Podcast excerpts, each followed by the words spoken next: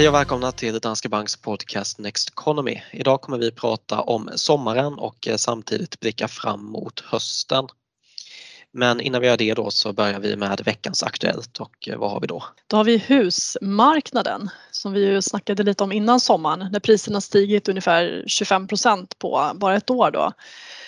Nu under sommaren så har den här uppgången faktiskt pausat lite grann och eh, blickar vi framåt så väntas uppgången bli lite lugnare därför att det här prisrallyt som vi haft det startade ju i augusti förra året. Då hade vi haft pandemin under våren som faktiskt först fick bopriserna att gå ner när alla blev oroliga men sen så fick vi ju ganska snabbt den här omsvängningen där alla började eh, inse möjligheterna. Eh, att man ville bo större, man ville kanske bo i ett hus istället för en lägenhet. Och då började ju priserna stiga då. Men det gör ju att vi kommer få tuffare jämförelsetal eh, från och med augusti. Och det gör ju att den här årstakten som varit väldigt hög på prisökningarna kommer bli lite lägre framöver då. Sen håller vi på att gå tillbaka mer till ett normalt liv också. Eh, nu har vi ju lite ökad smittspridning igen i Sverige så att vi får väl se Eh, hur det blir med det. Men ganska många är vaccinerade. Vi kan leva mer normalt. Restriktionerna är inte lika hårda och kommer förmodligen inte bli det heller. Och det gör ju att vi inte kommer vilja lägga lika mycket eh, på att köpa ett hus som ligger en bra bit utanför stan framöver troligtvis då. Eh, så att det borde också kunna bidra till att uppgången blir lite mer eh, dämpad framöver. Och sen så Om det inte är så att det är ett ändrat köpbeteende ändå möjligtvis då. För det är väl inte helt säkert att vi kommer, eller ja vi kommer ju inte jobba på kontor många av oss på samma sätt som vi gjorde tidigare. Så just det här eh, behovet av större kan ju fortfarande finnas kvar mera strukturellt också. Men det återstår ju att se. Ja, men det kan säkert finnas kvar. Ehm, men ehm, det kanske inte blir samma tryck som vi haft. Nej. Alltså den här liksom vågen av köpare som jagat hus och andra Nej, typer precis. av boende tror jag, eh, den kommer ju lugna sig. Ja, det blir Sen så, ju... Eh, det blir ju alltid så när, när många personer jagar någonting på samma gång så får vi ju stigande priser helt enkelt. Det ser vi både på börsen och på bostadsmarknaden och i ja. olika tillgångar. Så. Mm. Sen har vi haft det här uppskjutna amorteringskravet också eh, som gjort att man har kunnat eh, avstå från amortering under krisen oavsett om man egentligen behövt eller inte. Det är ganska många som ansökt om det där men nu återinförs det så att från den 31 augusti så är amorteringskravet tillbaka och det skulle också kunna bidra till att minska trycket något. Sen så ska man ju veta att bankerna har ju hela tiden räknat på att man ska klara den amorteringen så att man har inte räknat eh, exklusiv amortering utan man räknar inklusive den bara att du inte behövt betala den under den här perioden. Så att det ska finnas utrymme för det här i ekonomin men eh, det kan ju vara så att man valt att lägga de här pengarna på andra saker under pandemin. Eh, må det vara trädgården eller någon annan typ av konsumtion. Men nu kommer man alltså behöva amortera då. Men eh, det får man se som någonting positivt därför att det är faktiskt ett sparande. Så att inget ont i detta utan är man högt belånad så är det positivt. Ja, eh, bara som en liten passus där så är det ju ändå en alternativkostnad eh, kan jag känna. Alltså eh, hur stor är avkastningen potentiellt på något annat du kan investera i jämfört med den ränta du betalar på ditt bolån. Så även om det är positivt att få ner, alltså att ha sätt att försöka minska på skuldsättningen i Sverige, det är såklart positivt. Men för varje enskild individ så behöver det ju kanske inte vara så för många har ju en väldigt stor exponering mot den svenska bostadsmarknaden. Så om man då mm. istället kan ta de där pengarna och lägga in dem i en globalt diversifierad portfölj med olika tillgångsslag så skulle det också kunna vara positivt. Men, men, men det är ju svårt att klaga på att amortera.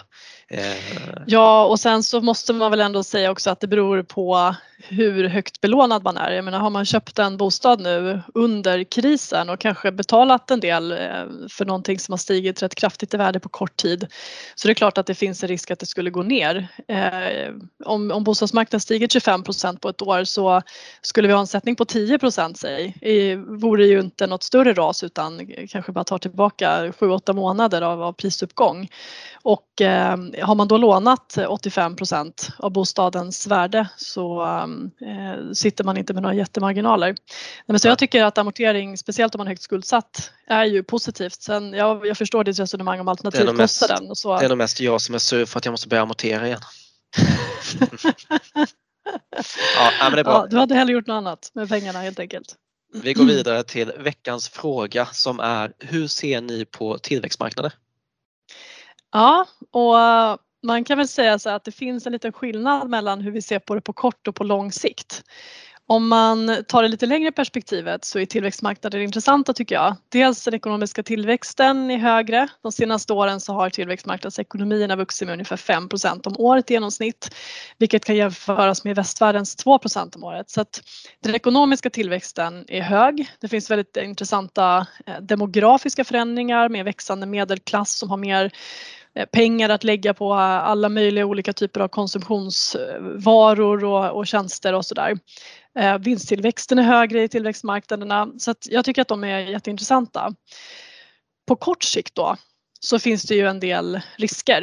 Eh, vi har ju sett att den kinesiska börsen backat drygt 10% sedan årsskiftet och eh, Läget där vad gäller pandemin eh, är ju ett annat om man tittar på tillväxtmarknaderna. Medan västvärlden kommit rätt långt med vaccinationsprocesserna så har man ju inte gjort det på samma sätt eh, i många tillväxtländer. Så att där har man hög, större problem med, med smittspridning fortfarande. Ja. Sen kan man säga att Kina har ju stramat åt mer också. De är inte lika expansiva där borta och det kunde man se nu under sommaren också att kinesisk tech gick faktiskt eh, extra dåligt jämfört med ett kinesiskt index. Då. Mm. Eh, och, och då har ju lite politiska utspel också eh, som har gjort en hårdare reglering av teknikbolagen mm. som har fått dem på fall. Men det visar ju på den här politiska risken som finns med att investera på tillväxtmarknader. Ja. Att man har ett annat läge och regeringarna har större möjlighet att, att agera på ett sätt som kan uppfattas som ganska vad ska man säga, alltså att det, att det kommer lite som en blixt från klar himmel eh, mm. när de tycker att de behöver göra någonting. Men om man kollar på längre sikt så har vi ändå en positiv syn på tillväxtmarknaden så och en orsak till det är ju ändå att den här typen av politiska risker har ju ändå minskat där över tid. Och sen mm. då också som du var inne på den högre tillväxten och orsaken till varför man kallar det för tillväxtmarknader då är ju också bra just det här skiftet också från att ha varit mera fokus på industri och råvaror, alltså den typen till att numera då handla om efterfrågan på, ja det är mera e-tjänster, alltså millennials som ska konsumera och mera IT och så, så det har ju blivit en annan karaktär på tillväxtmarknader som är mera, ja, mer intressant på lång sikt också. Mm. Sen kan man ju tycka att det känns lockande att köpa kanske när det gått ner en del.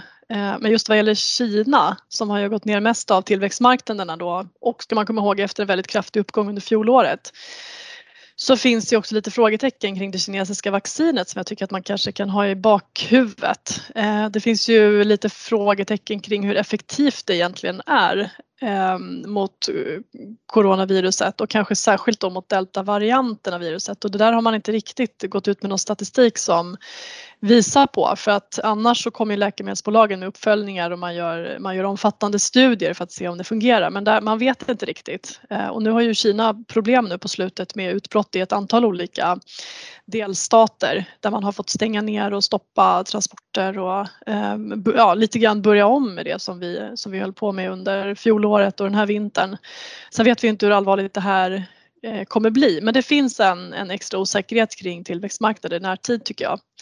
Sen, Sen så kan man också man kan också säga att alltså, det har vi varit inne på tidigare men tillväxtmarknader har haft fler kriser än utvecklade marknader och också mm. kraftigare nedgångar.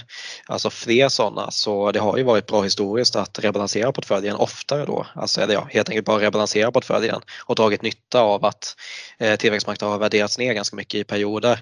Mm. Så det beror ju på vilken sikt man ser det på. Alltså i det kortare perspektivet finns det en del risker men på riktigt lång sikt så alltså att i alla fall ha rätt strategisk allokering mot tillväxtmarknader tillväxtmarknader är bra så har man då tappat mycket i tillväxtmarknaden så då kan det vara bra att gå tillbaka till den strategiska allokeringen. Och då kan man ju bara konstatera att av ett världsindex så utgör ju tillväxtmarknader ungefär 12 procent varav nästan hälften då är eh, Kina.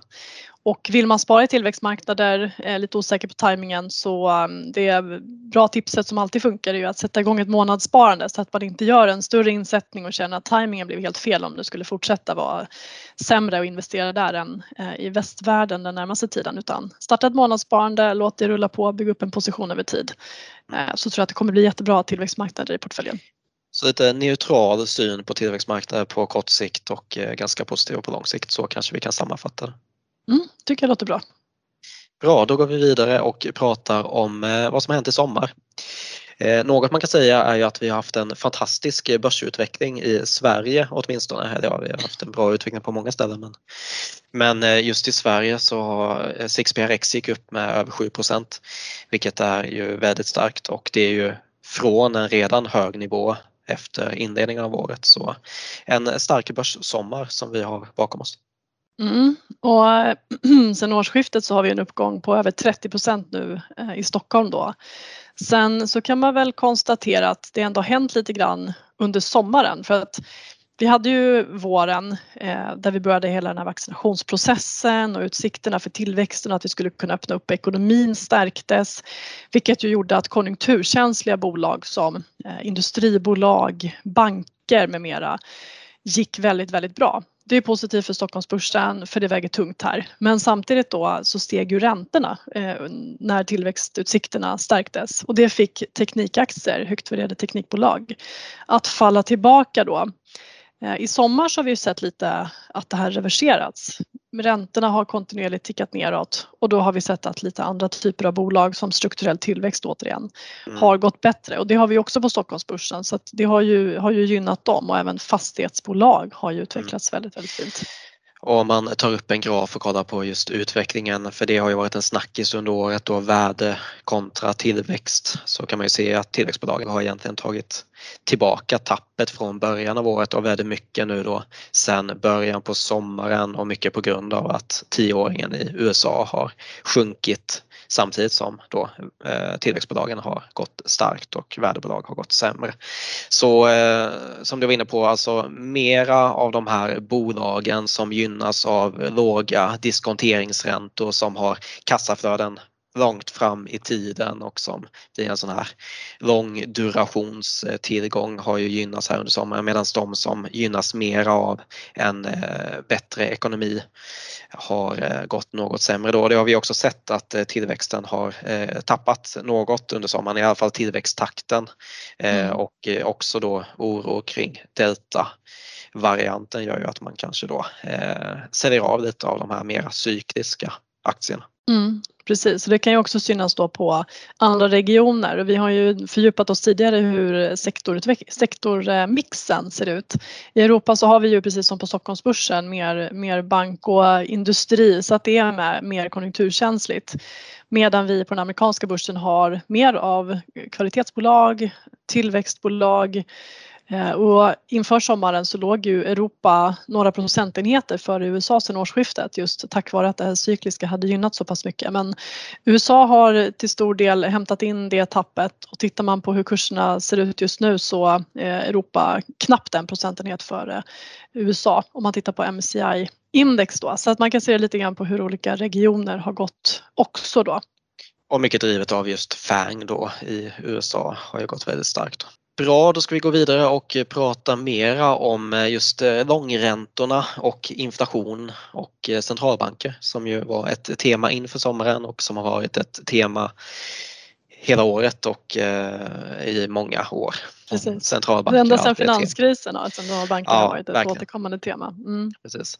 Men, men, det man kan säga just nu är ju att Fed har fortsatt vara framgångsrika med att kommunicera till marknaden att eh, de inte kommer göra något förhastat och att inflationen är övergående och på mötet här i sommar så la man ju också till just att arbetsmarknaden har en bit kvar. Så det här är ju sammantaget saker som gör att de inte behöver strama åt penningpolitiken. Mm. Och ur ett perspektiv så är det positivt att de inte tvingas till någonting utan att de i lugn och ro kan välja när och hur de vill påbörja den här åtstramningen.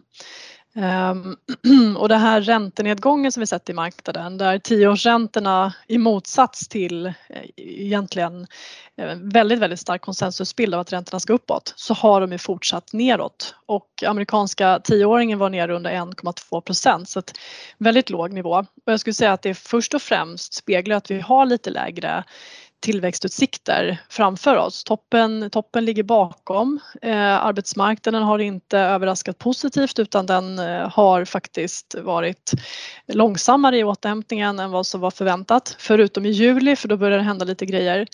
Eh, och sen så har vi haft den här deltavarianten av viruset som fortsätter spridas och där vi har sett en ökad smittspridning under sommaren i även länder då där vaccinationsgraden är väldigt hög och det riskerar ju att göra att man kanske förlänger vissa typer av restriktioner eller då att folk frivilligt låter bli viss typ av konsumtion och aktivitet och att det fortsätter tynga sentimentet till viss del då. Så att det här har speglats i räntemarknaden och sen så finns det ju mer tekniska förklaringar också. med tanke på hur många som legat positionerade för stigande räntor i år, för det har ju funnits en väldigt, väldigt stark samsyn i marknaden att räntorna ska upp så gör, blir det så att när det visar sig fel och räntorna istället fortsätter neråt, ja men då blir det här en väldigt dyr position och så ska man stänga den och det pressar upp obligationspriserna ännu mer. Stigande obligationspriser, samma sak som sjunkande räntor. Mm. Så att det har säkert också bidragit till den här rörelsen.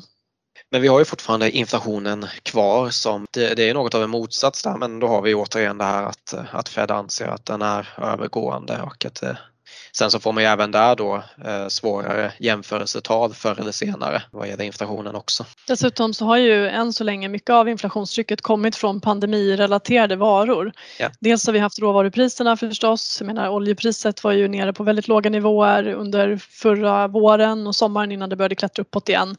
Och sen ehm, har vi ju saker som begagnade bilar eh, där priserna skjutit i höjden. Tittar man på orderstocken för nybilsproduktionen så är orderstocken är eh, högre än den var eh, innan pandemin samtidigt som då produktionen är betydligt lägre och man klarar inte att producera därför att man inte får fram komponenter. Vi har ju pratat mycket om halvledarbrist och containerbrist och så vidare. Och det här gör ju då att den som kanske hade tänkt köpa en ny bil istället går och köper en begagnad och eh, det har gjort att priserna har stuckit iväg på eh, amerikanska begagnade bilar. Vilket varit den faktor som bidragit mest faktiskt till eh, inflationsuppgången. Så att ehm, det, det påverkar. Men ehm, det blir intressant att se nu framöver då om de här prisuppgångarna börjar sprida sig till andra varor. Vad händer med inflationsförväntningarna? Börjar konsumenterna vänta sig stigande priser och vill kräva kompensation för det här i form av, av löneökningar? Ja men då, då börjar det bli problem. Eh, mm, men det, det, är ju inte vårt huvudscenario, inte, inte Feds heller. Nej, men också vad som händer med arbetsmarknaden då i USA. Alltså kommer det vara så att man tvingas eh, höja lönerna eller erbjuda högre löner för att få tillbaka. För det är många, vi har ju fortfarande, det var vi inne på innan sommaren också, att vi har ju fått tillbaka många av jobben inom industrin i USA men däremot inte på samma sätt i tjänstesektorn. Och är det då så att eh, människor i, inte i lika hög utsträckning är villiga att komma tillbaka till jobben, då kanske de måste öka lönen eller erbjuda högre löner och på, på det sättet då kanske man får en löneinflation som kan vara mer ihållig. Mm. Men det mm. återstår väl att se där då. Det som är en motverkande kraft tror jag, det är ju de här stöden till arbetslösa för att vi har haft väldigt generösa ersättningar till eh, amerikanska arbetslösa människor och det har gjort att många av de här lågbetalda yrkena de har ju fått eh, en, en motsvarande så att säga, lön för att bara gå hemma och i vissa fall så har man till och med kunnat få bättre betalt om man har lyft den här arbetslöshetsersättningen än om man gått tillbaka till sitt tidigare yrke även om det funnits möjlighet. Och det har ju också synts på att det funnits väldigt, väldigt många lediga jobb. Eh, men man, man förmår liksom inte att attrahera personal och då kan man ju locka med löneökningar. Eller så kan man vänta på att de här generösa ersättningarna löper ut och hittills så har de upphört i ungefär hälften av alla amerikanska delstater och i resten så slutar de eh, delas ut då senast i september så att det är egentligen bara halva augusti och under september som människor kan fortsätta lyfta de här ersättningarna och då som sagt bara hälften av amerikanska delstaterna. Och det kommer ju också göra att när man inte längre får det där, ja men då kommer man ju titta på att gå tillbaka till ett arbete. Så att jag undrar också om inte ganska många bolag kan tänka sig att vänta in och se vad som händer eh, när det här löper ut och se om det blir lättare att, att rekrytera. Så att jag tror att det är en motverkande kraft. Men, men mm. blir det inte lättare då, ja men då kommer man ju behöva locka med något annat. Då är det klart att mm. lön kan vara en sån faktor. Vi har varit inne på det en del här nu tidigare men vi måste säga något om eh, covid-19 också mera specifikt. För vi sa ju det innan sommaren att man skulle hålla utkik just eh, vad gäller då delta-varianten av viruset, hur pass smittsamt det skulle vara och vad det skulle få för effekter. Och eh, ja, det har ju visat sig att det är väldigt smittsamt och också att vacciner kanske inte biter fullt ut på det även om det ser ut att då hämma i alla fall så att vi inte får de här väldigt svåra fallen av mm. covid. Ja, och vi har ju sett hur antal registrerade fall globalt ju har vänt upp under sommaren och även i, i länder där man har varit väldigt snabb med vaccinationstakten. Men det som är bra ändå det är ju att dels så här, dödligheten fortsätter ju eh, att sjunka och eh, tidigare så har vi sett att väldigt snabbt den här grafen över antalet nya registrerade fall har vänt uppåt så har vi också ganska snabbt sett hur antalet avlidna också har följt med och så ser det ju inte ut nu. Så att det syns ju tydligt ändå att riskgrupperna i väldigt hög grad har tagit de här vaccinen, de är skyddade. Så att de som främst bidrar till smittspridningen nu det är ju yngre åldersgrupper eh, som kanske inte oroar sig lika mycket som inte tagit vaccinet än. Ehm, så att det är främst där smittspridningen sker och det bidrar också till att det inte är lika många som hamnar på, ehm, på sjukhus eller som kräver intensivvård då. Ehm, men sen så gäller det ju att man fortsätter vaccinera andra grupper också som inte tillhör riskgrupper för att annars så kommer vi fortsätta ha den här smittspridningen.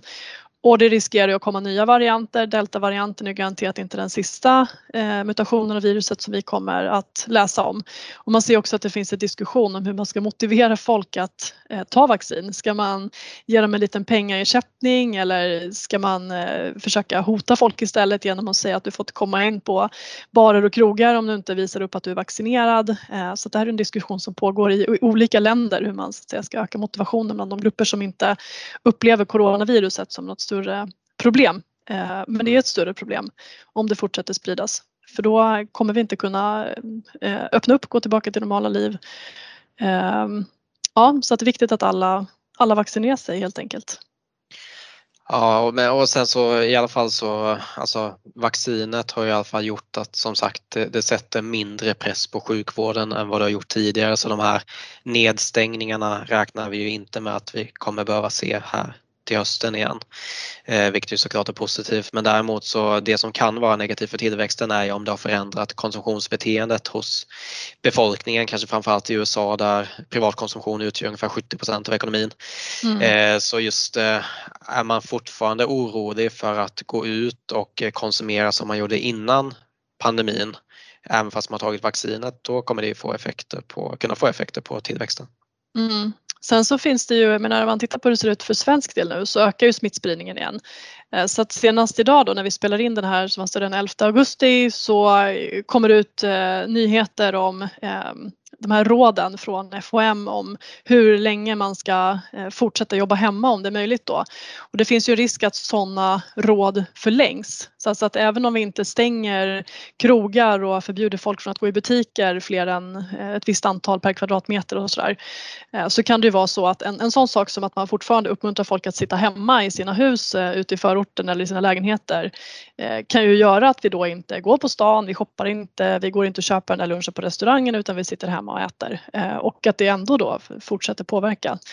Så att ehm, det finns ju, finns ju ändå en risk att Eh, olika typer av restriktioner eller rekommendationer fortsätter göra att det inte blir riktigt så normalt vårt liv i höst som man kanske hoppas. Då tycker jag att vi ska gå vidare till eh, veckans studie Eh, som den här veckan då heter Confirmation Bias and Investment Performance Evidence from Stock Message Boards.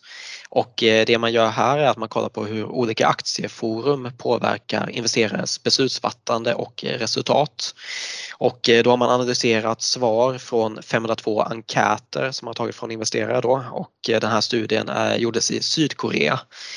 Men det är nog ganska relevant för många aktieforum runt om i världen. Reddit Reddit är ju ett exempel på aktieforum men det finns ju också på Facebook och så. Men i alla fall, alltså, man skulle ju kunna tänka sig då att det är positivt med den här typen av forum för man får tillgång till mycket information gratis.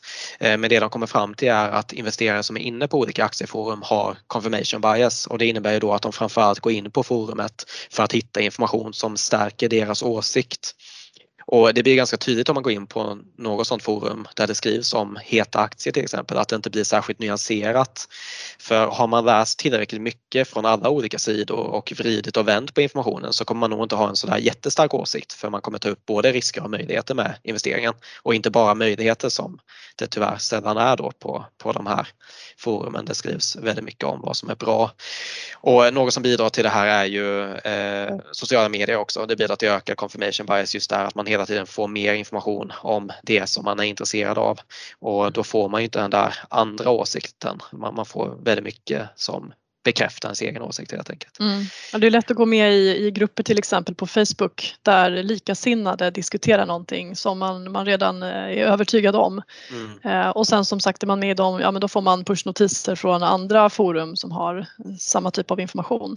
Så att det man Precis. kanske ska göra då det är väl att gå med i ett forum där folk tycker någonting som man inte själv håller med om istället. Försöka, för varje man adderar som man eh, så att säga, håller med om så ska man försöka leta upp något som man också inte, inte håller med om så att man får mm. båda sidorna av myntet.